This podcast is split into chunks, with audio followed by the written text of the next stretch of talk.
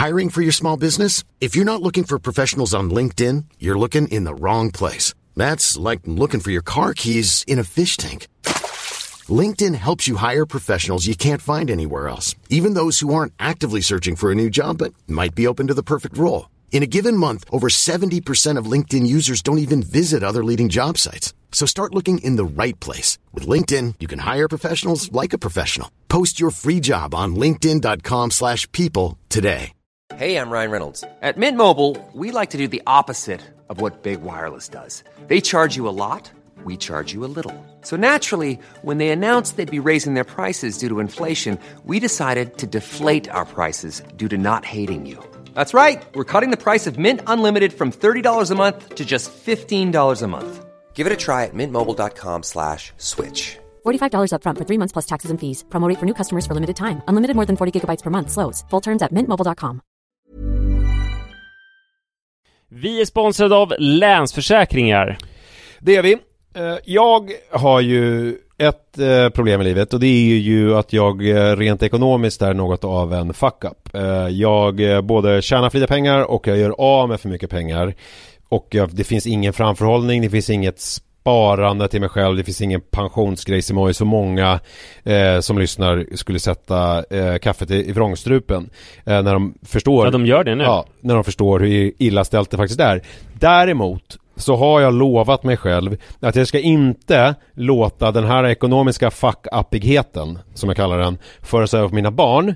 Eh, this ends now, har jag sagt. Och drag, dragit ett streck i eh, marken Bra. med kolkrita.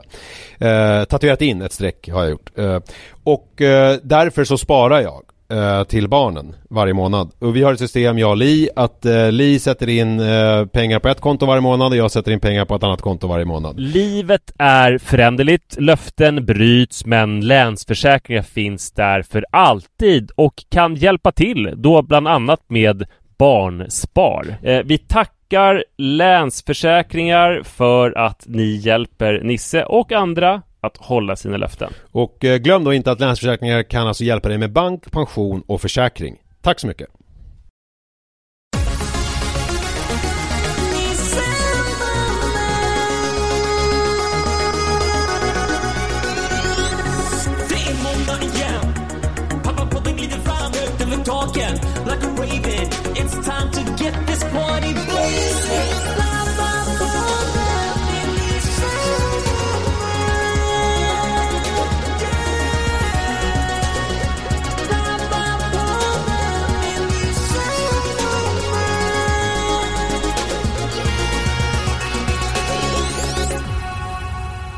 Ja, eh, vet du Manne vad det är för avsnitt egentligen? Det brukar du aldrig ha koll på. Jag har ju det uppskrivet här. Nej, men jag kan gissa på att det är 578 Nej, men 543 är det. Det är ju dumt att du tar Ja, i det, ett inte, det fel. var ganska nära Vadå, det är ett år fel typ? Eller ett halvår? Drygt, drygt ett halvår fel.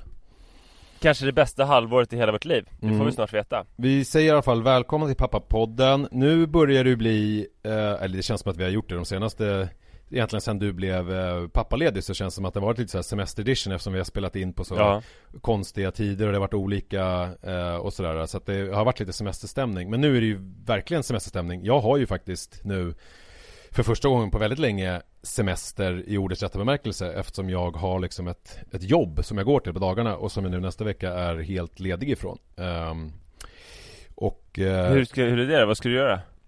Ja, så det här är ju intressant. Nu, nu har jag ju inte barn. Alltså om man, om man satsar pengar på att sitta på balkongen och titta på film så kommer man ju inte få skitmycket tillbaka Uh, nej men så är det ju. Eh, verkligen. Uh, det, alltså, den där balkongen, det är ju helt sjukt vad den... För jag, jag var ju lite så här tvivlade ju, du vet, för det är ändå, jag la väl 11 000 på den här jäveln. På liksom, uh, fixa i ordning allting. Eh, och med den här soffan och med lite bord och någon sån här trätrall och det är ändå, det är ändå pengar liksom. Eh, så jag tvekade ju lite.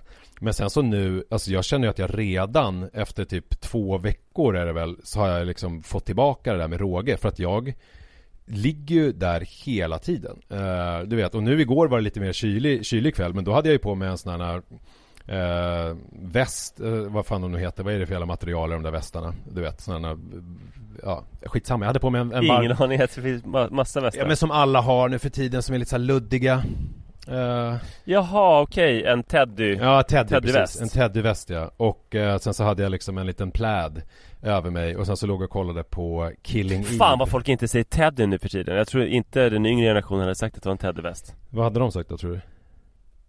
Men Nej, pile! Pile säger alla. Pileväst. Pile, ja. Ja, så säger de. Mm. Mm. En pile. Teddy säger min generation. Ja, eh, jag sa ju ingenting uppenbarligen.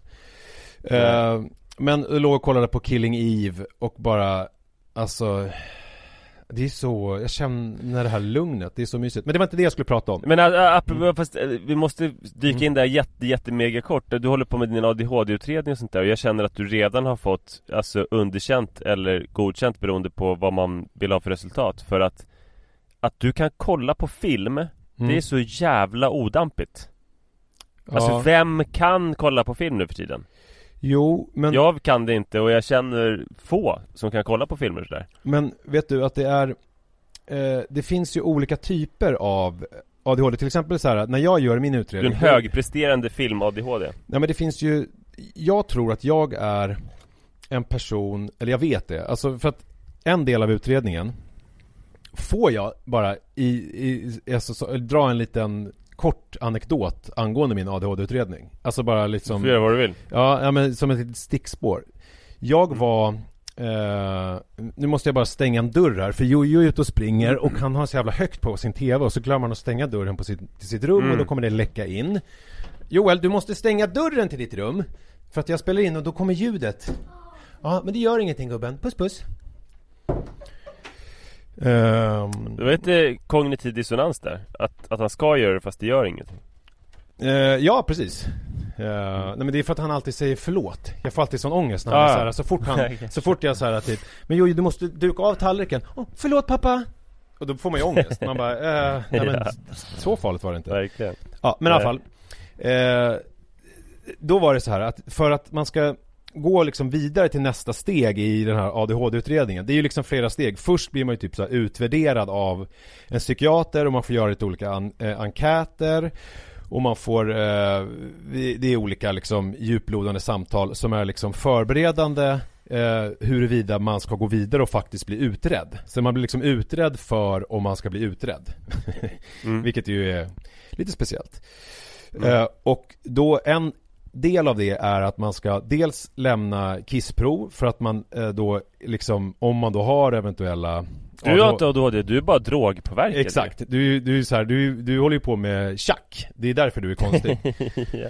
Ehm, Vilket ju är i och för sig ett problem eftersom många som har ADHD Jag läste ju någon siffra att det var liksom eh, Alltså det var en förkrossande majoritet av missbrukarna som man utreder för ADHD eh, Har ju ADHD Alltså att det liksom är, Mm. att man självmedicinerar så det blir liksom lite moment 22 eh, Mm. Om man då, men i alla fall, och då skulle jag göra det här kissprovet och sen ska man också då lämna ett blodprov och det är för att utreda huruvida man har liksom någon typ av eh, eh, sjukdomar som kan påverka, alltså liksom de testar, kolla blodet helt enkelt, olika värden och sånt. I alla fall, jag fick en tid för det här. Eh, eller man får inte en tid utan man får, det är så här drop-in. Eh, alltså man ska göra det från 9 till 17 en dag liksom. Och då skulle jag göra det på Volmar Yxkullsgatan 25 Som ligger eh, på Södermalm Södermalm, ganska nära Zinkensdamm i Stockholm. Och Mm. eh, för de som inte är bekanta med området så kan jag säga att det här är ju ett område där det är väldigt mycket missbrukare. För att där finns ju massa olika så här, beroendeenheten, det finns så här, Maria Pool, det finns eh, väldigt mycket liksom eh, väldigt mycket missbrukare som står där för att det är vad jag har förstått att man kanske får sin Subutex eller man får sprutbyte, alltså det är olika sådana där saker. Så att när man, eh, jag jobbar ju där också på eh, Grand Gourmet så att jag är ju där hela tiden. Och då ser man ju de här människorna. Och då vet jag att på Volmar Yxkullsgatan 25 där är det alltid en lång kö med vinddrivna existenser som står eh, och, och står i kö på den här adressen. Eh, och så står det Mm. liksom ordningsvakter där som ska hålla ordning. Så då när jag fick det här av Volmar Yxkullsgatan 25 att jag skulle lämna något blod och kissprov Då tänkte jag ju så här, ja ja, jag ställer väl i den här kön med alla de här vinddrivna existenserna Känner mig lite malplacé men ändå förvånansvärt mycket som att jag hade kommit hem på ett inte helt eh, härligt sätt eh, för min självkänsla. För att det kändes som att här är ju mina gelikar. Eh, Här står jag och ska lämna blod och kissprov. Det är liksom min nya, det är mitt nya liv Ja som... men det där har du berättat om för ett tag sedan Det var ju också nästan Volmar Yxkullsgatan Vad fan var det då? Att du Ja men det är ju att jag jobbar Nära där. jobbet, att du Ja. kände Ja. Ja. men det var att, du, att det var någon så här kö med vinddrivna existenser där du har tänkt liksom att Det här, det här är mi, mitt gäng Ja, och Vi sen så skulle jag gå till jobbet. Eh, Precis. Eh, och sen så Ja. skulle jag gå till jobbet och jag kände mig liksom Alltså jag har ju alltid känt, det, det har ju varit en sak som vi har pratat om i podden också, att jag har känt eh, mig som en liksom eh, missbrukare in disguise. Alltså att, du vet det här som, att jag om minsta lilla sak i mitt liv hade gått fel så hade jag ju blivit, alltså bott på gatan och typ prostituerat mig och eh, varit heroinist. Eh, för Mm. att eh, jag är motsatsen till ett maskrosbarn. Det har ju varit en del av Mm. min liksom självbild. Sen har ju jag nu eh, i och med eh, skilsmässan och i och med det senaste halvåret kommit fram till, och tillsammans, till- tillsammans med min terapeut också faktiskt, att så här, mitt problem är inte Alltså jag är grundtrygg, har vi liksom gemensamt konstaterat. Att min självbild har varit lite falsk. Och att den istället har att göra då antagligen med att jag har ADHD och jag är liksom har väldigt dålig eh, impulskontroll och har väldigt dålig styr på mina känslor som gör att jag har känt mig väldigt osäker. Men det är liksom inte i grunden något fel på mig liksom eh, så att säga utan det är mer eh, kemi och yttre om, eh, sådär som har Men vad är motsatsen då? Bara så jag förstår vad, vad, vad är det om, om det är i grunden fel på en? Ja men då, då är det ju, då, då tänker jag att då, då har man Då har man problem med anknytning, man har problem med Mm. liksom eh, nära relationer, man har problem att ha relationer i största allmänhet, man, har, man känner sig aldrig trygg, man måste alltid söka kickar, man måste alltid göra någonting och jag har ju inte Ja det jag har ju inte riktigt de, de problemen när jag nu liksom eh, har börjat ta tag i det och börjat liksom reflektera kring de här sidorna och eh, lite så här KBT-aktigt försöka sortera känslorna och ta ett djupt andetag. Alltså så här, alltså så är det liksom, ja. Det, det är en annan diskussion. Gud, jag är så här, det är tidigt på morgonen, eh, jag har precis gjort eh, pannkakor i barnen, druckit massa kaffe, känner mig lite disassociativ. Um, men jag ska försöka, jo, i alla fall, jag ställde mig i den här kön. Uh, uh, nu håller Jojo på i alla fall här, vänta lite. Vad är det gubben? Silvertejpen? Uh, Okej, här- nu får vi göra en litet eh, avbrott här i inspelningen för nu måste jag ta fram silvertejpen. Nu ska vi se, vad är det för tid? Var var jag nu? Kom helt av mig. eh, Jag vet inte riktigt Eh, Jag hade Du hade berättat om det här med att du är grundtrygg och sådär Just det. Ja, och, eh, hur som helst. Jag i alla fall skulle då lämna det här eh, blod och kissprovet och eh, ställde mig då följaktligen i den här kön tillsammans med alla de här missbrukarna och kom fram efter en stund då, eh, det stod väl där igen, eh, ja, vad kan det vara, mellan fem och tio minuter eh, och de släpptes ju in här efter en.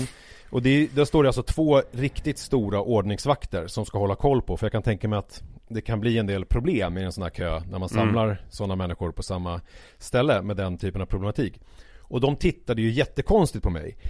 Vilket jag eh, på ett sätt kände väl lite var positivt. Att de inte tänkte att jag var en av de andra lite hålögda som också har lite problem med eh, Du vet när man har tagit amfetamin när man får sådana problem med munnen att man ser lite speciell ut. Och undrade vad jag Tuggar och sådär vad jag, skulle, vad jag skulle göra. Då sa jag, jag ska lämna eh, blod och kissprov. Eh, och då tittade de konstigt på varandra och bara, ha. Eh, och så gick de in och det var massa så slussar, du vet, de skulle blippa igenom och det var liksom så säkerhets... det var väldigt mycket sånt. Och sen så eh, pratade de med någon, gick han in i något rum och pratade med någon en stund och kom ut och sen så bara, eh, bara eh, var, varför står du här för? Alltså typ, vad är, vad, vad, det här är ju här är så här sprutbyte typ. Jag bara, ha, det, det stod liksom Volmar Yxkullsgatan 25. Han bara, ja men alltså det är ju framsidan av det här huset. Du, du, nu är du på liksom bakgården där det liksom är Alltså verkligen så här, vad gör du här? Och så bara, aha, på framsidan, så gick jag fram och där var det ju en vanlig sån här, om du tänker dig en lite mindre sjukhus, vårdcentral entré Där alla normala människor liksom går in, där man bara Där kände du dig inte riktigt hemma? Nej, och där, där gick jag bara förbi, för där ska inte jag gå Jag ska ju gå och ställa mig med liksom De här eh, Vinddrivna existenserna, där har jag hemma Ja, det, Mm. så att till slut då kom jag rätt i alla fall och fick lämna mitt blodprov och eh, allt gick bra och så. Eh, det var en liten, eh, det var en liten kort anekdot eh, som med anledning av den här Mm, Bra anekdot Ja, eller hur? Visst var det? Eh, och eh, Däremot så har jag nu, slår det mig, glömt bort lite grann vad det var jag började med Gud vad jag känner mig Alltså jag tror det kanske var nå- någonting med din semester va? Så, så var det Just det, det var ju så jag började Ja, Ja. Att, jag, att jag nu har en vecka själv, det var ju där vi började Mm, Och då har jag i, i ett, Ja det var film, att du kan titta Ja. på film på Ja. balkongen Och då är det ju så att när man har gjort de här olika eh, för, de här ut, förutredningen för att bli utredd Då är det mycket frågor om Mm. hur det var i skolan Och det vanliga för Ja. killar som har ADHD är ju att de var väldigt utåtagerande och stökiga i skolan Men för Just mig det. är ju så, det är ju en sanning, alltså korta perioder Jag hade ju problem när det var byte av, typ som i trean på lågstadiet när vi när vår ordinarie fröken blev gravid och vi fick vikarier, då var jag jättestökig. Och det var ju då jag hittade de här breven eh, när jag rensade källaren nu i samband med flytten Ja, från det. lärare där det stod liksom att jag hade klätt av mig naken och slagit tjejerna i klassen i klassrummet och så här slagit någon lärare. Och jag hade ju, det var ju mycket så här eh, brev hem Eh, varje, och varje vecka hade jag eh, samtal med en eh, eh, pedagog och hit och dit. Ja det hade jag ju också, alltså Mm. inte bara ett alltså, vi hade utvecklingssamtal varje fredag Ja men det hade, det, så hade jag också då. Eh, och sen, eh, eller jag hade inte utvecklingssamtal, jag hade ett samtal kommer jag ihåg med en, Ja. med en skolkurator och en specialpedagog och sen så var det ett veckobrev hem som mamma och pappa skulle läsa hur min vecka hade varit. Det kommer jag ihåg. Alltså i mitt fall, min, min stackars mamma behövde ta ledigt varje fredag och åka in till skolan Ja. Eh, Alltså förstår du de här skräckslagen nu när man har en pojke? mm. Eh, men, men du kan vara Tur att jag har ett fritt jobb För sen i mellanstadiet så har ju min eh, lärare berättat eh, För hon blev sedermera Vi började umgås familjevis Med henne För hon hade en son då i min ålder och Så att det blev att mina föräldrar och hon och några andra föräldrar firade nyår och lite sådana helger ihop Så att då fick ju vi liksom Mm. lite mer personlig relation Senare, alltså sen när, vi hade, när hon slutade vara min lärare För hon var min lärare i mellanstadiet då Berättat att hon var ju förberedd på värsta helvetet med mig för att de hade lämnat över och det var liksom så här, här är en av de jobbigaste eleverna och här måste du liksom lägga tid och ansvar och allting. Så hon hade ju verkligen eh, tänkt sig att I'm in for a ride. Men mellanstadiet minns ju jag som en otroligt lugn och harmonisk tid. För då var det ju jag älskade ju det, sitta i katedern och bara lära mig saker liksom. Alltså det, det är någon som berättar. Okej, så det du säger nu det är att du har varit lugn Men sen så blev din fröken gravid, det vill säga Li och du skilde er Och då brakar helvetet lös Men det går över så, så kan man väl se det. Förändringar liksom är väl, är väl inte min grej. Det var ju samma sak sen när jag började sjuan. Då var det ju också så här, så fort det blev förändringar och det var lite mer löst i kanterna vad som gällde, då var jag skitstökig. Då var det ju återigen eh, sitta i ett specialrum och ha olika lektioner och det var liksom hänga i centrum och det var skolka och det blev lite stökigt. Men sen så när det hade lagt sig i åttan så återigen hamnade det i att jag satt där i eh, katedern och eh, inte katedern satt jag inte i. Jag satt i bänkraden och lyssnade på läraren som lärde mig saker om svenska rättssystemet och annat och älskade det. Och sen så återigen gymnasiet. Började ju hotell och restaurang. Det var väldigt fritt. Eh, och det var liksom två olika skolor. Vi hade två dagar i veckan i den kommunala eh, stora kolossen och hade de teoretiska ämnena. Och sen så tre dagar i veckan nere på restaurangskolan där vi hade eh, de, eh, alltså matlagnings, livsmedelslära och stod i restaurangen och sånt. Och då blev det ju skitstökigt för mig och jag liksom bestämde mig för att hoppa av och sen så hela vårterminen så skolkade jag ju. Och sen började jag ju eh, samhällsprogrammet på en av de första fria friskolorna Där det var mer som i mellanstadiet. Vi hade hemklassrum, bänklock, man hade tofflor inomhus. Det var eh, liksom utbildade lärare som kunde mycket och som stod och doserade om Platon, Aristoteles och eh, eh, Pythagoras sats och annat. Och jag satt som ett ljus och bara älskade det. Så att jag har ju en, jag, jag är ju både liksom ofokuserad och har svårt eh, Men jag älskar ju samtidigt det också Och därför så tror jag att jag tycker väldigt mycket om att försvinna in i en film Till exempel så älskar jag också att läsa Alltså läsa är ju också en sån här grej som är kan vara väldigt jobbigt eh, för många. Mm. Men jag däremot, jag blir ju lugn av att bara sitta och titta på texterna. Och jag har märkt det att jag ligger och läser och så kan jag liksom ligga alltså i typ tre fyra sidor och bara stirrat på texten. Men jag har ändå känt att jag har blivit lugn. Förstår du vad jag menar? Och sen får jag gå tillbaka och Ja. läsa om. Men jag kan liksom försvinna in i det på ett sätt som jag liksom inte kan göra överallt annars. Förstår du? Att det liksom ändå är att jag är i det. Så att det är ju Just en... eh, Så jag tror verkligen att man kan ha ADHD och samtidigt slukas upp av olika saker på det sättet. Eh, menar det är väl Ja, så många som har sådana specialintressen att de går all in på någonting specifikt och så kan de koncentrera sig jättemycket på det i flera, flera timmar utan att bli liksom störda av yttre eh, stimuli och annat för att de är så otroligt intresserade av just den grejen. Eh, och det är ju och för mig är väl det typ eh, film och böcker och vara liksom lite allmänt nyfiken sådär.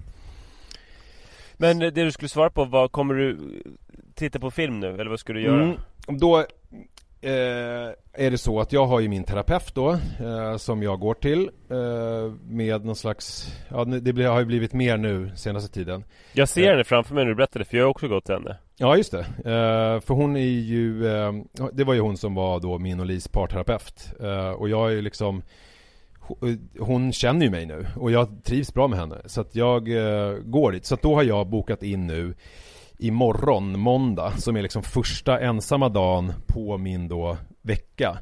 Eh, att jag ska liksom ha ett möte med henne där jag lite grann ska eh, planera in eller planera upp eller liksom få lite strategier för hur jag ska ha den här veckan nu som är otroligt lös i kanterna för mig. För det är ju liksom min Mm. största skräck ju, att ha oplanerat eh, och liksom inga förpliktelser.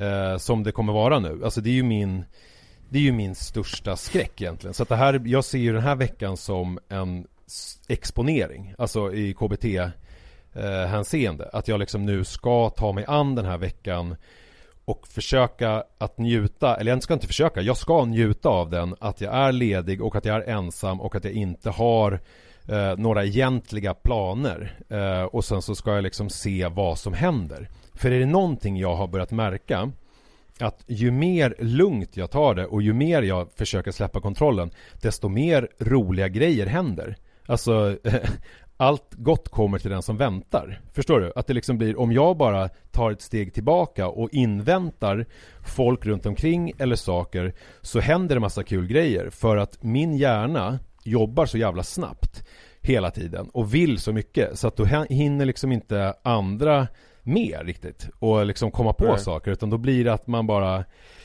eh, förekommer hela tiden för att hellre förekomma än att liksom förekomma så att säga. Alltså rädslan för att inte ha någonting att göra gör att man liksom planerar upp massa grejer och så helt plötsligt så ser man liksom inte skogen för alla träd för att man redan- redan planerat upp hela veckan.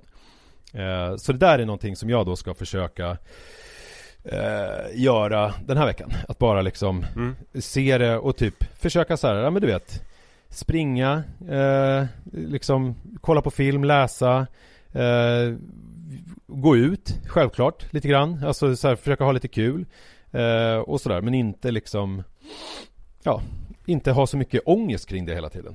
Utan bara försöka tänka Hur skulle en så här eh, eh, härlig, spontan, trygg person agera? Så ska jag försöka agera. Ja, Ja. Låter asbra ju. Mm.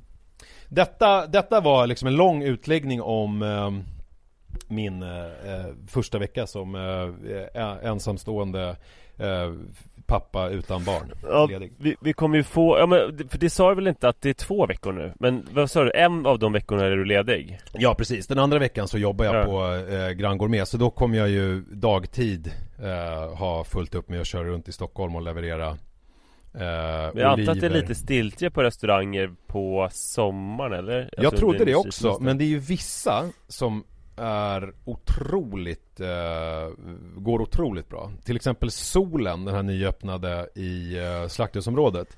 Alltså jag åker ju dit med tunga stora lass varje dag. Du vet det är grillkol i så stora säckar med grillkol. Alltså de, och de verkar gå hur bra som helst. Det finns ju vissa sådana där sommaretablissemang som verkligen Ja, eh, eh, pikar. Men, och det är Mm. tydligen inte, alltså det är inte riktigt som det var förr. För förr dog ju sommaren helt, vad jag förstått. Men nu är det inte riktigt så längre, utan det är fortfarande Du, nu har jag en räv här framför mig, jag sitter i bilen på gatan Det är andra gången som jag poddar och så, så kommer en räv Den är så jävla, den är inte skabbig, den är bara liksom lite för ung för att fatta att den ska hålla avstånd Sjukt gullig I'm Sandra, and I'm just the professional your small business was looking for. But you didn't hire me because you didn't use LinkedIn jobs. LinkedIn has professionals you can't find anywhere else, including those who aren't actively looking for a new job but might be open to the perfect role, like me. In a given month, over 70% of LinkedIn users don't visit other leading job sites. So if you're not looking on LinkedIn, you'll miss out on great candidates like Sandra. Start hiring professionals like a professional. Post your free job on linkedin.com/people today. Since 2013, Bombas has donated over 100 million socks, underwear, and t-shirts to those facing homelessness.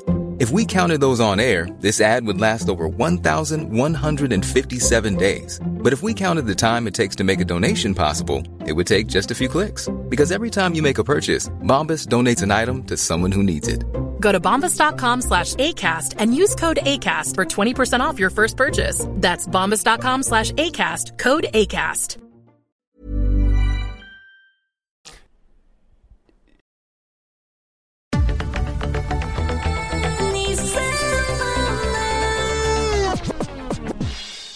Det var länge sedan nu som jag hade, som jag berättade om olika sätt som jag inte kan sköta mitt liv på Ja, Det ja. som är taskigt när jag berättar såna här grejer är att jag ofta drar med Sara på olika sätt Tidigare har det ju varit till exempel så Jo fast du berättade om din garderob och sånt där, det var inte så länge sedan. Vad, vad var det med garderoben Nej, eller garderob eller Äh, förråd. Inneförrådet Ja. va? Ja just, det- ja, just det, det var uteförrådet att jag hela tiden är jätterädd att Sara ska öppna där. Just det. Och att jag har så, att jag ändå har ju ett externt förråd på ett annat ställe. Så att egentligen är det bara att de här grejerna som jag slängt in i uteförrådet som Sara inte får upptäcka De är bara där på som en slags mellanstation för de ska till mitt externa förråd. Mm. Där jag tyvärr också har slängt in saker. Så att där tänker jag att Någonstans kring den 20 augusti Då kommer jag lösa den grejen. Men, eh, ja, alltså det är ju... Det beror på att Adrian börjar på förskolan den 16 augusti Sen är det ju tre dagars inskolning och en helg. Och sen i början av den här veckan när han går på förskola Då, alltså man är, man är ju väldigt, väldigt uppbunden. Jag vet inte om du minns det som föräldraledig. Och det är så otroligt svårt att så här konka och släpa i, När man har en eh, bebis. Mm.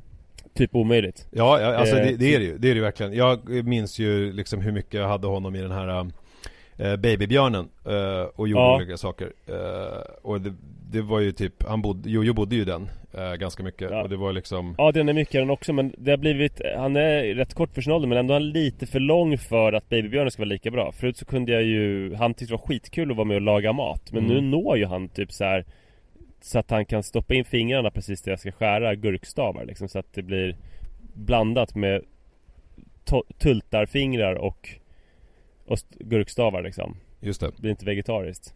Eh, Det är inget bra. Nej men, eh, ja det, det är en grej men annars så de, största problemen förut var ju så här, det här var ju sex år sedan när jag inte hade någon hemnyckel På Just det, liksom just det, hur just det, just länge som helst. Ja, just det. eh, och, och det tror jag fan har hänt här på Rebeckagatan också för att Sara intalade mig att det var någon slags typ så säkerhetsnyckel vi hade.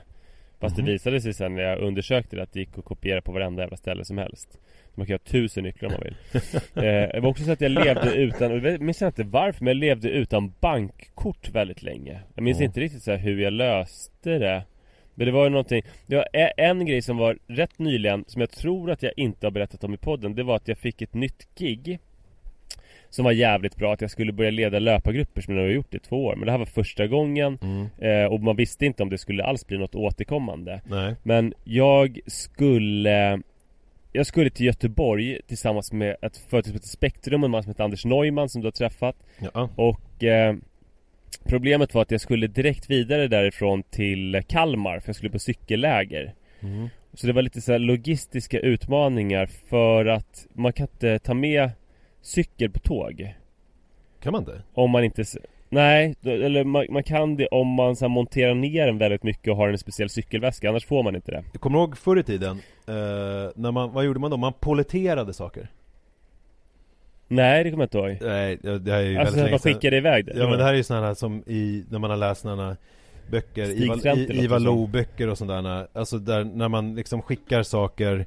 man polleterar det så att man åker någonstans och sen så liksom Så eh, polleterar man sina, sina väskor och allting och då hämtar man ut dem Ja, ja, Eh, På något vis. Så att man åker liksom Först, beskri- först lät det som någonting som du har gjort i din ungdom, men det har du inte gjort. Nej. Du har läst om det. Eh, Nej, ja. nej, och det kan man inte göra nu. Så att, så att Problemet var då att jag behövde, för att klara det här, också så här, det är jättekrångligt att åka tåg ändå från Göteborg till Kalmar. Mm. Så att jag behövde åka bil Och jag vet att jag kan inte sno bilen från Sara när hon är ensam med barnen. Nej. Även fast det bara var två barn på den tiden så kan jag liksom inte sticka fyra dagar och beröva henne bilen. Nej. Och så har jag cykeldilemmat och jag berättade om det här för Anders Och han sa att, ja men fan det här eventet är ju sponsrat av ett bilföretag. Ja. Nu har jag förstått efteråt att det liksom var hans bil som han erbjöd mig. Men han sa att du, vi, kö- vi åker ner tillsammans Och sen så bara lånar du min bil så åker jag tåg upp Och sen så tar du min bil till Kalmar Mm. och upp till Stockholm Och sen så lämnar du tillbaka den till mig Mm. Asschysst Mm. Eh, och så tänkte jag att det löste sig jävligt snyggt och smidigt Det är ganska trevlig bil också verkar det vara Mm. Sen bara typ två dagar före eventet så sa han Du jag behöver bara en kopia på ditt körkort för jag måste så här, skriva in dig Jo men det här Nej, minns jag. det. Här, Ja, det här, det här det- alltså minnesgoda lyssnare minns nog den här storyn. Eh, Men jag minns inte alla turer. Men eh, berätta Nej, den. och jag, jag minns att, jag, och jag kommer på nu att jag glömt en tur för det var inte alls hans bil jag skulle ta, inser jag nu Utan han behövde fixa en hyrbil men kunde göra det då liksom. Mhm. Ehm, Och det var därför han behövde min körkortskopia. Mm. Och jag sitter i trafiken och säger till Anders då att ja visst det fixar jag. Jag skickar det med typ vändande post. Eh, Och sen så la jag på luren och slog i ratten och bara Fan! För jag insåg att nu kommer det behöva Jag kommer behöva berätta för honom att mitt körkort gick ut för typ två år sedan. Nej. Jag kan inte skicka någon kopia. Eh, Och så jag fick samla mod till mig och ringa och berätta det här. Liksom så här första gången vi skulle jobba tillsammans. Eh, Och sen så fick jag då ta vår gemensamma bil och beröva Sara bilen. Och sen redan samma kväll så åkte jag och eh, tog kort så, här, så jag kunde fixa ett nytt körkort.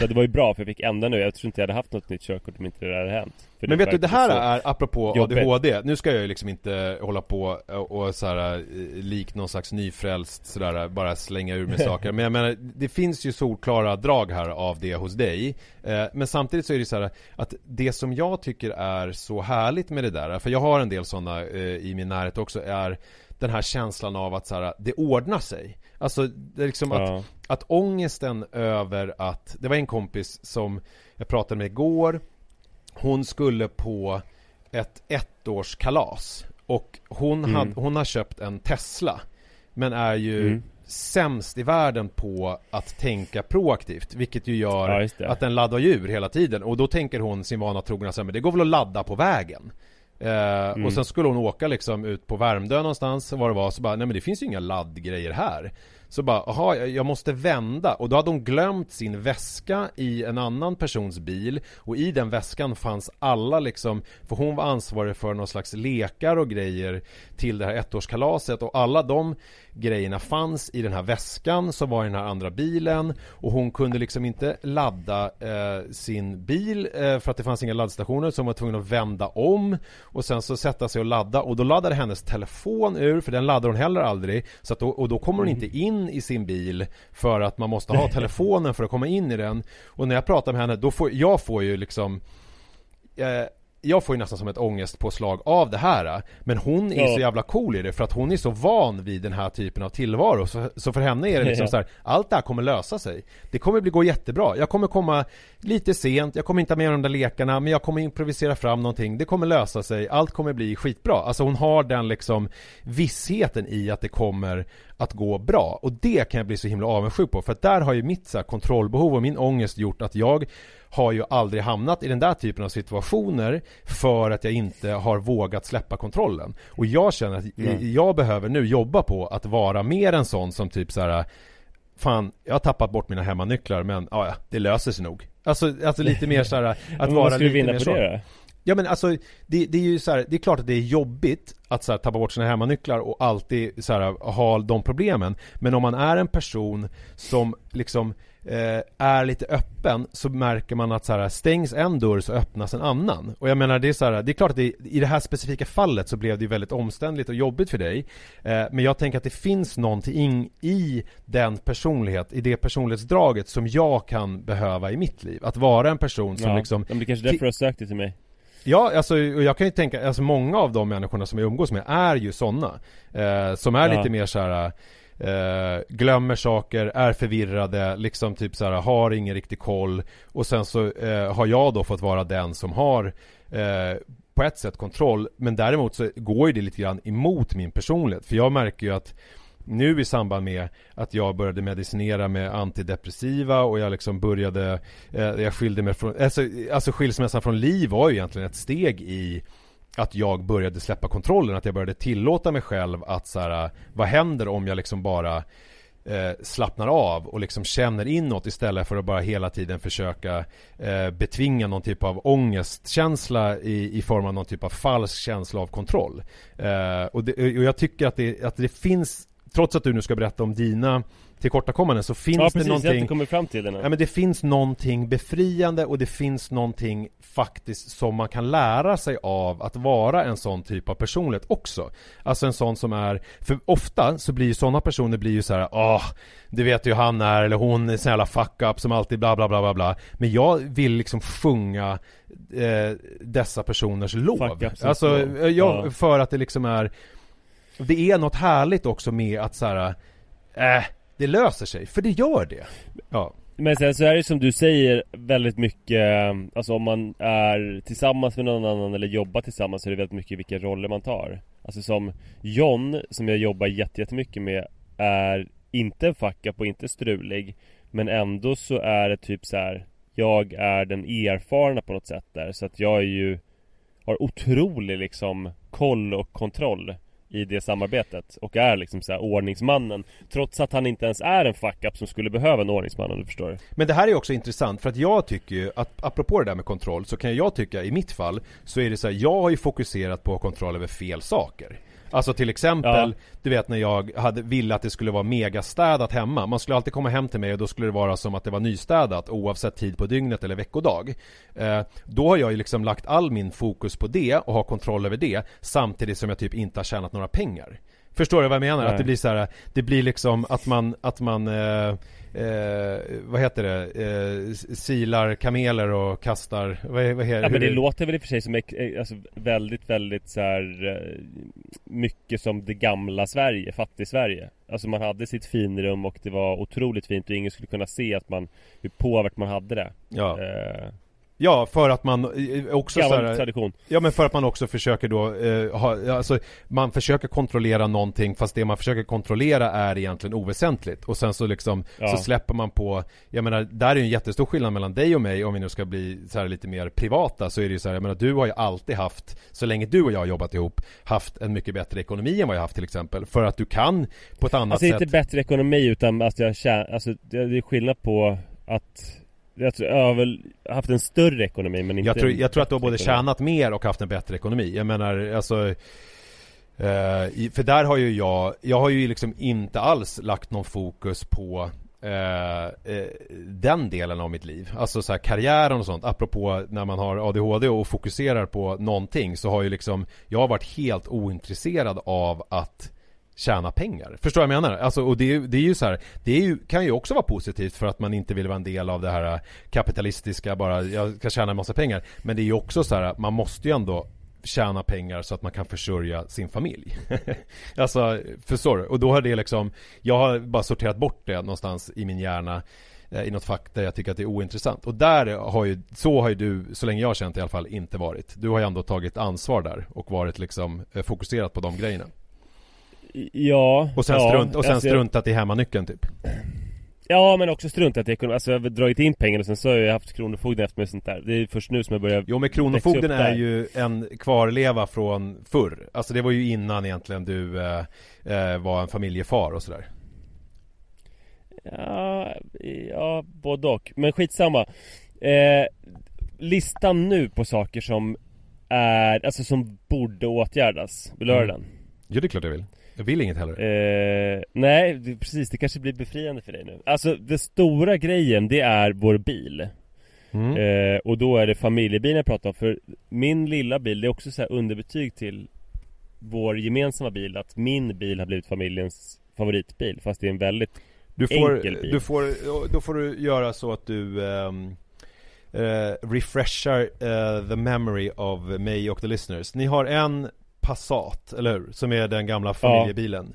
Och sen så har ni en Exakt. liten och sen bil. så har jag en Hyundai i20. Ja. Eh, Är, det, Och, är, den eh, storleksmässigt, alltså jag vet inte, eh, vad är det? Det är en småbil. Det är en Ja. småbil och den är enklare. Den har liksom textilklädsel och den Mm. har ingen så här, du vet backkamera eller klimatanläggning. Det är en väldigt enkel bil. Mm. Och då har Eh, men inte ens AC? Jo, det har den. Mm. Det är väl Men, men den har, du vet, den, den har AC men, men den har liksom så, så att man sätter på typ Vill du ha en, en till fyra fläktar är Ja, jag symbolerna. fattar, det är inte så här 18,5 grader. Ja, jag fattar. Mm. Eh, alltså det som händer med, med den stora bilen, eller med familjebilen, det är Dels så går det inte att öppna eh, höger passagerardörr eh, inifrån. Det går inte att öppna höger passagerardörr inifrån, okej. Ja, alltså i baksätet. Så Mm. att man får, det är lite så här, barnen får tänka på det för jag skjutsar ju folk hela, hela, hela tiden. Mm. Det är typ min huvudsakliga uppgift i livet. Då får de liksom så här tänka till eh, kring var de ska placera sina kompisar. Mhm. Och när de placeras fel då, alltså att de får sitta höger där bak Då är det väldigt ofta så att Jag får likt en limousinchaufför gå ut och öppna dörren för dem För att man kan öppna den utifrån? Utifrån kan man öppna, ja precis Ja, mm. För annars får de så här klättra, klättra över Mm. eh, Så att det blir ju alltid en, en lite I och för sig så börjar väl barnen liksom vänja sig vid att Vi lever ett liv Där man inte kan öppna dörren inifrån Just det. Deras kompisar blir mer förvånade Alltså att det, att, det, att, det, att det är lite som när man har ehm, eh, amputerat en, en ben eller någonting. Alltså till slut så lär man sig leva med det bara. Så jag har ett ben Ja. Mm. Ja exakt eh, och också när jag började mm, köra hem vår barnvakt Li Mm. Första gången fick Och då är jag det inte min fru, eh, min exfru, bara så att vi reder ut de missförstånden. Nej Nej exakt, utan det är en annan Li, en yngre, ja, som du har träffat Jättetrevlig. Eh, Första gången fick jag då säga liksom att Sätt dig, sätt dig här till vänster Där bak, alltså för jag har ju Adrian fram. För att det går inte att öppna dörren på högersidan eh, Och hon bara Okej, helt normal familj. Det var också Mm. jävligt jävligt roligt när hon eh, var här och skulle laga lite mat. Alltså sam, jag tror det var när du var här också Som hon hade varit här Då hade hon letat efter en skärbräda Mhm. och vi har ju en låda i köket som jag tycker är liksom självklar skärbrädslåda Ganska olyxiga skärbrädor Vi har sån här i eh, hårdplast som är liksom vikbara Jag har Mm. bara kommit att tycka att sådana är rätt praktiska Fast jag vet ju att man borde ha en sån här jättestor liksom massiv i körsbärsträ Men det, det vi Men tycker du att man ska ha plast. massiv i körsbärsträ och typ hacka lök på? Det tycker jag, vill inte jag göra. Ja, alltså min bästa food influencer som jag följer, en britt Han har så här en spray, desinficeringsspray. Eh, så att han kör liksom kyckling, sen pst, pst, och lite hushållspapper och sen så, du vet, sen kör han löken. Avdelning, Eh, avdelning, då kan- eh, avdelning ointressant information från min sida då. Jag bor ju i en lägenhet eh, som är byggd i början på 60-talet och när de eh, renoverade den här för, jag vet inte, x antal år sedan så eh, har de liksom behållit alla de gamla stommarna och till skillnad från min gamla lägenhet eh, där jag bodde med Li så eh, där behöll de ju de gamla stommarna till viss del Men satte på liksom nya Mm. fula luckor och sådär Så att det liksom blev bara konstigt Men där bytte de ut underredet Så att det blev liksom standardhöjd och standardmått på ett sätt Eh, Sen Ja, är det det. konstiga mått i sidled för att det går inte in att få in diskmaskiner och sådär Men i den här eh, lägenheten så är det liksom innan hela den här processen med när det kom ut folk från olika institut och mätte eh, Mm. eh, kök och vilka Men det var väl 50-60-talet? Ja, så den här är liksom precis innan de där standardmåtten finns Så att min, min eh, köksbänk är ju mycket lägre än eh, den, de traditionella eh, Mm. vi- Vilket gör att jag blir alltid väldigt förvånad nu när jag är hemma hos folk som har standardhöjd Bara, Gud vad skönt det är för ryggen Men det, det, Ja. det har gjort att jag har köpt en väldigt tjock eh, eh, träskärbräda som jag har under Ja. och sen så, Men sen så har jag plast när jag ska liksom Ja, hålla på och skära, när jag ska hålla på och skära lök och hacka lök och sådär, då, sätter jag, då lägger jag liksom en plastskärbräda på den där stora trägrejen. Jag förstår Mm. Avdelningen ointressant information, eh, .se. ja nu vet vi väldigt mycket om, om dina skärbrädsrutiner i alla fall, det är bra. Mm. Nej, men, eh, så, så vi har en låda i köket som jag, som liksom den dignar av olika plastskärbrädor. Mm. Men hon hittade ett sånt där högt skåp där man ställer plåtar, där Mm. vi också har skjutit in en konstig skärbräda. Det är en skärbräda som jag hade det är en vanlig träskärbräda Men jag försökte spraymåla den vit förut Mhm. Den är någon slags furu Mm. eh, Och det var för att jag ville ha den som en sockel till mitt pepparkakshus när jag började med det Och då hade jag liksom lite fejksnö på och då skulle ju den vara vit Just det. Och sen så la jag också en lampa på den Vilket inte var bra för att det brände liksom sönder Så det är en ful, enkel, billig träskärbräda Mm. Som är slarvigt Alltså man kan ju inte liksom måla så, det är inte täckt utan Träet lyser igenom och det är väldigt ojämnt färgat Mm. och sen så är det brännmärken på den Mm. Det var den hon hittade, alltså hon måste ju tyckt så här först det här med bilen och sen att man har en skärbräda som ser ut på det sättet Mm. Hon måste ju varit liksom nära att ta med sig Adrian därifrån Ja, Och alltså liksom... Eh, Starta ett nytt liv med honom Ja. Eh, men men det, det var inte det jag skulle ta Nästa grej med bilen då Ja det finns många grejer med bilen men, men den värsta just nu Det är att bakluckan inte funkar att öppna Alltså, någonstans ifrån? eh, Jo Men inte där man vill öppna den Man vill öppna den utifrån Mm. eh, Och då är det en så kallad trycklist Mm. Det är ju, det är ju en elektronik eh, det. det. är ju elektronisk öppning Mm. Och den trycklisten funkar inte Men jag har googlat mig fram till att man kan Klättra in i bilen, nu vänder mig för att titta på stället där jag öppnar den Man kan klättra in i bakluckan Mm. och sen så kan man ta bort varningstriangeln Mm. Och i, i fäste, inuti fästet där varningstriangeln sitter Mm. Där finns det ett hål med lite diverse elektronik och sånt Mm. Men också en liten Försvinnande liten plastplupp som man kan trycka på för att öppna bakluckan Så en rutin nu, det här insåg jag första gången när vi var på Eken Cup Liksom ett hav av olika parkerade bilar och medelklassmänniskor med bakluckor som man kan öppna Mm. eh, För att få ut då barnvagnen så fick jag klättra in och leta efter den här pluppen i varningstriangel eh, eh, luckan Som de första också trevande sexuella stegen man gjorde när man febrilt letade efter klitoris Ja det här var lika svårt som Mm. klitoris för en 14-åring Men är inte det, är inte Eh, det alltså apropå, här blir också ett stickspår Är inte det en konstig myt att det ska vara svårt att hitta klitoris? Alltså kan det ens vara svårt?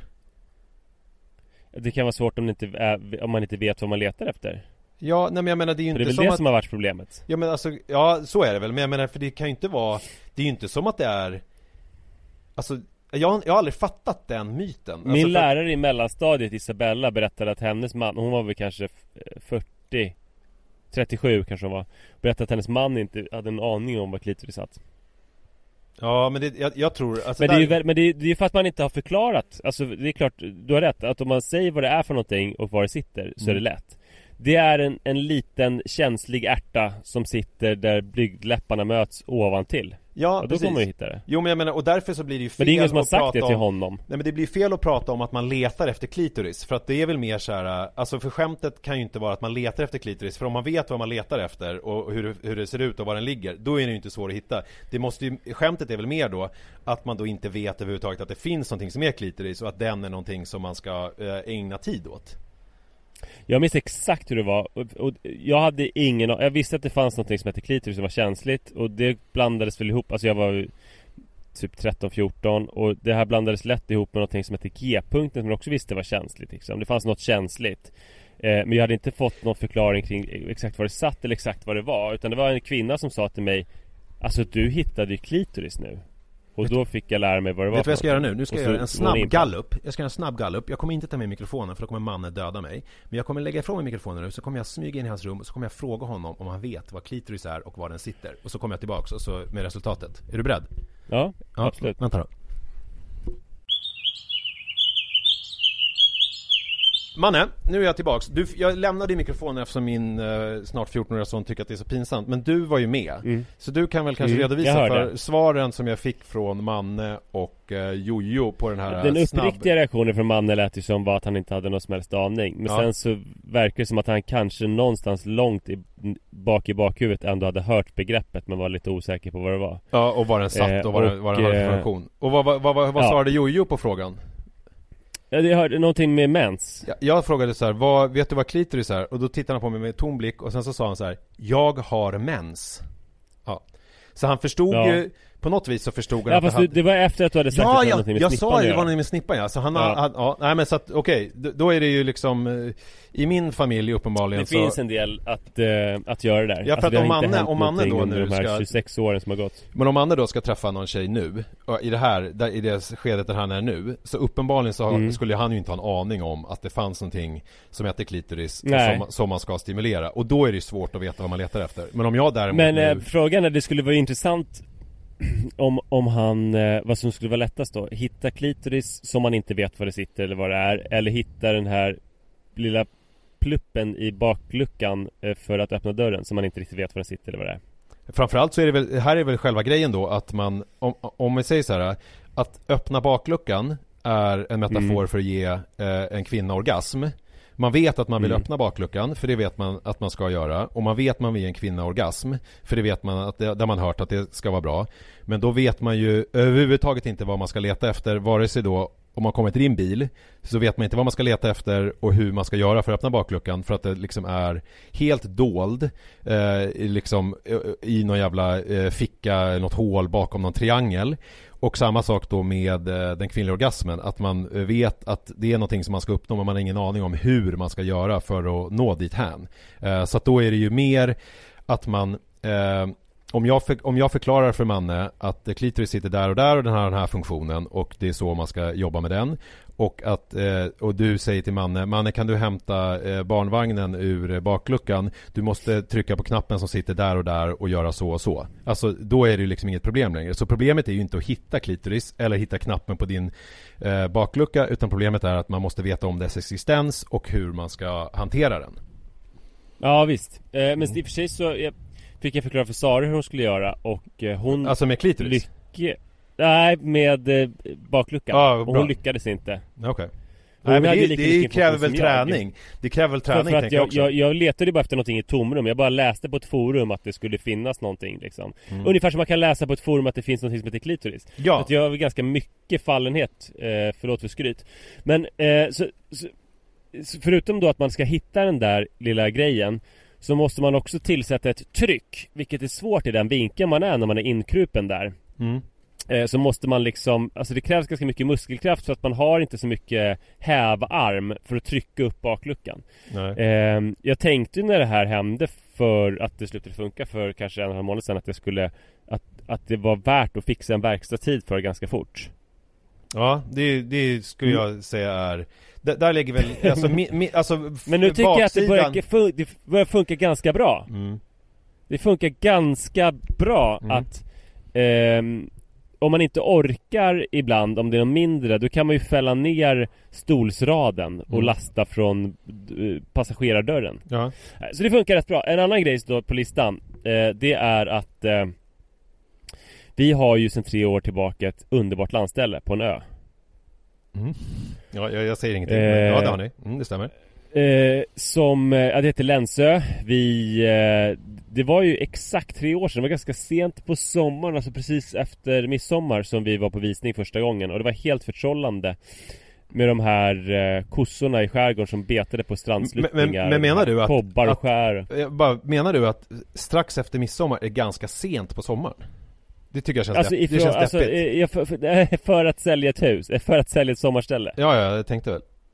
Alltså man borde sälja det kanske i april Mm. Vi var där på visning 25 juni kanske Mm. För tre år sedan Mm. Ja, blev otroligt förälskade Den här härliga liksom balkongen som fanns där man kunde blicka ut över ängarna och eh, Den egna lilla piratbryggan som i och för sig var ett dåligt skick men ändå liksom en egen brygga och allt det där eh, Och det var ju en härlig smekmånad för det var ju man om man var på ett sånt ställe som folk innan hade också misskött ganska grovt så var det liksom så här deras ansvar. Det pratades om så här den här ohändiga gotlänningen Eddie som hade bott där förut som hade mest supit och inte hade, hade tummen mitt i handen liksom. Mm. Eh, så ingen skugga föll på oss utan vi var ju liksom det unga paret som fick ehm, ta det lugnt och bida sin tid och Mm. som säkert skulle lära sig jättemycket om hus och bryggvård Ja, jag minns ju hur nära du blev eh, eran granne där som hjälpte dig med allting. Ja. Mm. Precis, och ibland så var det så att man inte hann klippa gräset och det var lite känsligt Alltså om vi var borta Just så här i juni växer det ju jävligt fort Om man ska ha en gräsmatta som ska vara godkänd av grannarna så ska man klippa den Typ var femte dag Just det. Sen någon gång fram, framåt juli Då räcker det kanske att klippa det en gång i veckan. Var tionde dag till och med kan man stretcha det till. Mm. Eh, nu har vi lite bebis och det har börjat kännas som att det är eh, ganska jobbigt att vara där på det sättet att man, vi har liksom ingen tvättmaskin där, man ska ta dit och tillbaka lakan som man ska tvätta och eh, det är ett jävla liksom konkande och man ska åka till fastlandet med båt och handla och sådär. Så att vi har lite grann förträngt, fast det är ett väldigt trevligt ställe så eftersom vi inte har pallat åka dit så har vi lite, lite grann förträngt att vi har det. Tills det var en kvinna Som eh, följer mig på Instagram som har ett sommarställe på ön som skickade en bild på hur det ser ut Som skrev att eh, vi saknar er på Länsö. Titta på er gräsmatta, det har blivit en äng nu. Mm. Och då vet ju jag hur känsligt det är för grannarna när man liksom inte har klippt det på två veckor För att Mm. det liksom så här känns oskönt för dem eh, Och nu Det finns ingen sån här, det det finns ingen sån här magisk gräns som, jag vet ju när, jag, när man hade en kortklippt frisyr Så finns det ju liksom en gräns när det är oklippt Fram tills när det blir så här: okej men nu är det en ny frisyr Där det liksom är lite, ett, Ja, det. en längre. Det, det är inte samma grej med gräs att det är så här, nu är det oklippt Men sen så är det så här, ja men nu är det en vacker äng. Det finns ingen sån eh, Finns ingen sån grej att det liksom Ja, är alltså- lite pittoreskt liksom att det är Det är intressant att du frågar det för att samtidigt som grannar blir helt fucking tokiga på det. Och förut så har ju det, de har ju klippt Alltså när de har tyckt att så här, oj stackars dem. Alltså förra sommaren, vi var inte där så mycket, de visste vi har fått en liten bebis Herregud, vi, de har liksom en åkgräsklippare, vi klipper deras gräsmatta Mm. Nu är det som att så här, man förstår att de har låtit det bli den här ängen med midjeökgräs Är så här, är nu är vi så jävla trötta på de här jävlarna Som aldrig är här och som in, inte sköter någonting Nu är liksom smekmånaden är fucking over, vi Mm. orkar inte mer Nej. Eh, så, så man förstår när man ser den där bilden liksom, Man har stoppat huvudet i sanden, man förstår att så här, Vi är inte där men ändå så påverkar vi andra människor. Just det. Och det, jag har ju låtit saker förfalla förut. Man, vet, man kanske har köpt någon gasolgrill som har stått och rostat. Eh, Men nu är det ett ställe med flera uthus och Just det. det är någonting lite, lite större skala.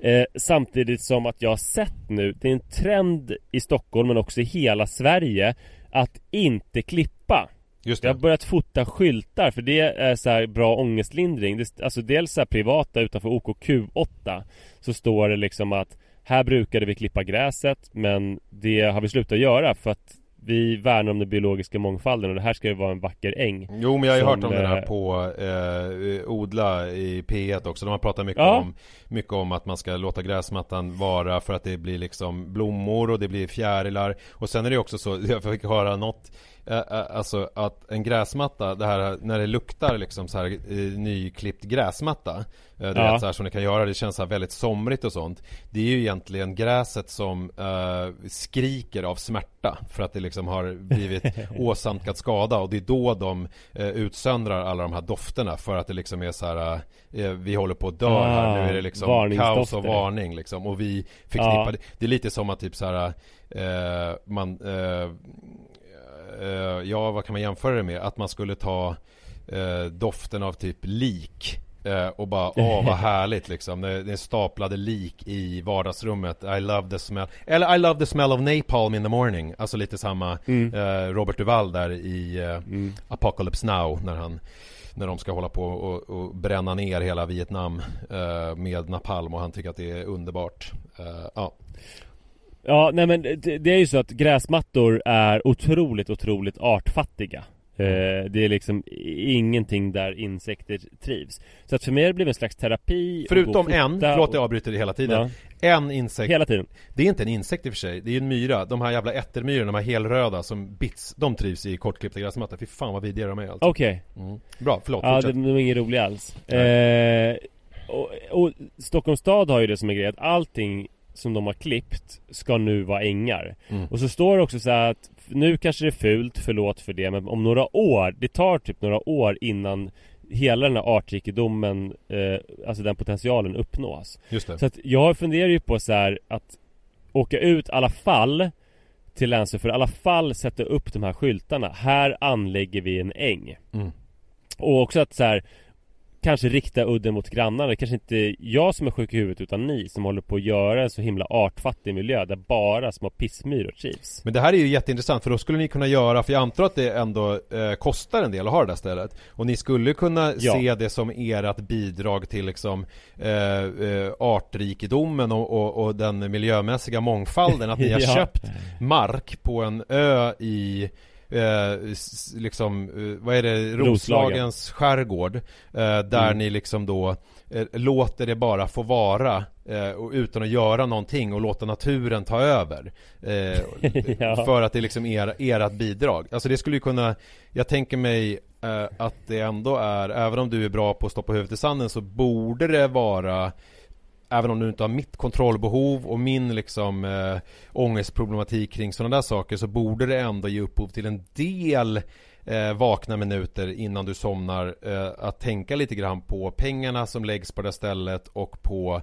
eh, olika Nej, saker. alltså det är grannarna som ska tänka Vad håller vi på med? Varför klipper vi gräset? Jo men det är det jag Varför menar, alltså, du, kan ju, du kan ju tvinga över det dit om du, om du liksom eh, styr om skutan, synapserna i hjärnan, Ja. att du mer tänker att du gör världen en tjänst och att visst det kostar så här mycket varje månad för mig men det är ändå någonting positivt för eh, världen och för miljön, det jag håller på med Mm. istället för att tänka eh, Gud vad sjukt att vi lägger eh, x antal pengar varje månad på ett ställe där vi A. aldrig är B. Eh, gör att det ser för jävligt ut för grannarna och vi får folk emot oss så att säga och framstår som sjuka i huvudet Ja exakt, men, men eh, ja, så, så där, där tar listan slut. Men jag tycker det är spännande med Det är som alla de här skyltarna nu som sätts upp av då OKQ8 Stockholms stad och alla andra runt om hela landet om de här ängarna Att det är någonting som klingar lite falskt. För det passar ju för bra med en annan agenda som är att eh, Anställa mindre folk i parkförvaltningen och eh, bränna mindre bensin och liksom så här. Eh, det som jag alltid har stört mig så jävla mycket på de här så här förnumstiga anslagen som sitter på hotelltoaletter. Typ vi tänker på miljön. Gör det du också. Återanvänd din handduk.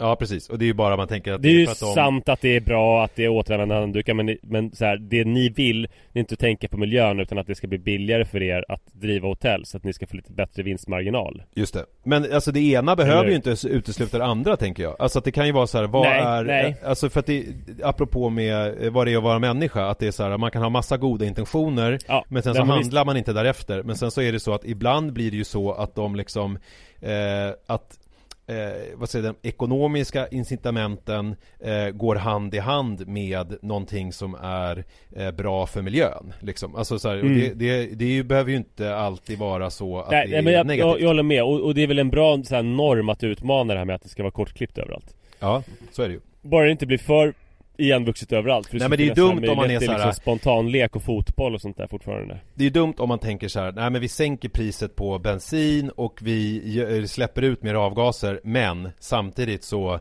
eh, låter vi några gräsmattor växa för att då blir så här, ja, eh, då sparar vi både Mm. pengar och sen så får man någon slags så här, eh, goodwill eh, och så vidare. Det är ju, det, det, det ena behöver liksom inte utesluta det andra så att säga. Du, Eh, vet du nu är klockan 10.11, jag fick precis ett sms från Sara Det betyder att hon är vaken Det kan betyda att Adrian också är vaken Alltså han är en sån forsbergare för att han har också lyckats så här typ vända på dygnet och sova till ja, 10-11 på morgnarna som Forsbergsbarn ska göra på sommaren Mm. Rut sov till halv ett igår Mm. Se hur länge hon sover När, när somnar de då på kvällarna? Eller på nätterna? Uh, alltså Adrian somnar, somnar ju kanske vid 10, halv 11 Och Mm. Rut vet man aldrig när hon somnar Nej, hon löser det själv liksom så hon, hon, hon skrev ett sms till mig klockan 3.36 i natt Kan jag få Alvedon akut? Mhm. Okej. Eh, Det såg ju inte jag Men jag nej. hörde när hon kom in och bad om det Japp. Alla har vi våra sätt. Eh, vad gör hon på nätterna? Sitter och förlurar? Alltså hon verkar ha det asmysigt på nätterna Hon pärlar och kanske lyssnar på en ljudbok Mm. Ja, det låter ju som en eh, trevlig tillvaro. Eh, Ja. Jag måste ju hjälpa... Förra sommaren så kollade vi på Stranger Things Jag måste ju hjälpa Jojo för att han Han har ju inte den här förmågan att kunna sova ut Jag hade en kompis över i fredags Vi satt på eh, Ja, gissa var, på balkongen eh. Och då, då brukar ju Jojo oftast Om han typ går och lägger sig eh, Så brukar han ju kunna somna av sig själv liksom Men då märkte jag att när jag kom in vid 12 När min kompis hade gått Då låg han liksom fortfarande och stirrade in i TikTok på sängen Och det är inte, det är inte jättebra eh, För att då vaknar ju han tidigt dagen efter och sen så är han eh, inte sitt bästa jag så att säga. Eh, så han kan behöva Nej. hjälp. Eh, mannen däremot, han sköter sig själv och han, men han är ju, Manne är ju en eh, morgonmänniska. Alltså det är ju uppenbart. Jag menar han, Mm. om han är hemma själv så här nu så då somnar han ju vid 10, halv 11 och eh, vaknar vid 8 liksom. Iris är också en extrem morgonmänniska Alltså hon kan vända på dygnet på sommaren Men annars när hon lever sitt vanliga vardagsliv Alltså när hon går i skolan då vill ju hon gå upp svintidigt Just det. Och det gör att när hon sover med kompisar så lider hon så mycket av att eh, Hon somnar alltid först och missar Mm. mycket av det sociala Just det. Så nu har hon börjat få eh, Eller ja, ta koffeintabletter av mig För att, och då kanske hon liksom så här, Det funkar ändå inte riktigt för hon är så jävla trött Men hon kanske kan vara vaken en halvtimme till och bara missa några timmar av det roliga umgänget Och det där tror jag var signalen för att vi ska runda av det här samtalet innan eh, vi får allt för många sossanmälningar på oss. Eller somnar Ja, precis. Tack för idag. Eh, tack för idag. Vi hörs om en vecka. Hej!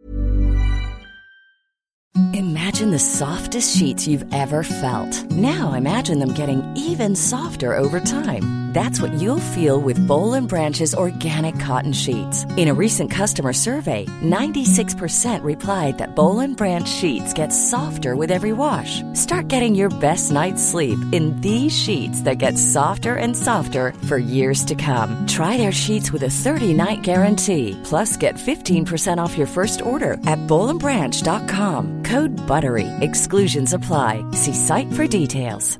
Hi, I'm Daniel, founder of Pretty Litter. Did you know cats tend to hide symptoms of sickness and pain? I learned this the hard way after losing my cat, Gingy. So I created Pretty Litter, a health monitoring litter that helps detect early signs of illness by changing colors, saving you money and potentially your cat's life. Pretty Litter is veterinarian developed, and it's the easiest way to keep tabs on your fur baby's health right at home. Go to prettylitter.com and use code ACAST for 20% off your first order and a free cat toy. Terms and conditions apply. See site for details.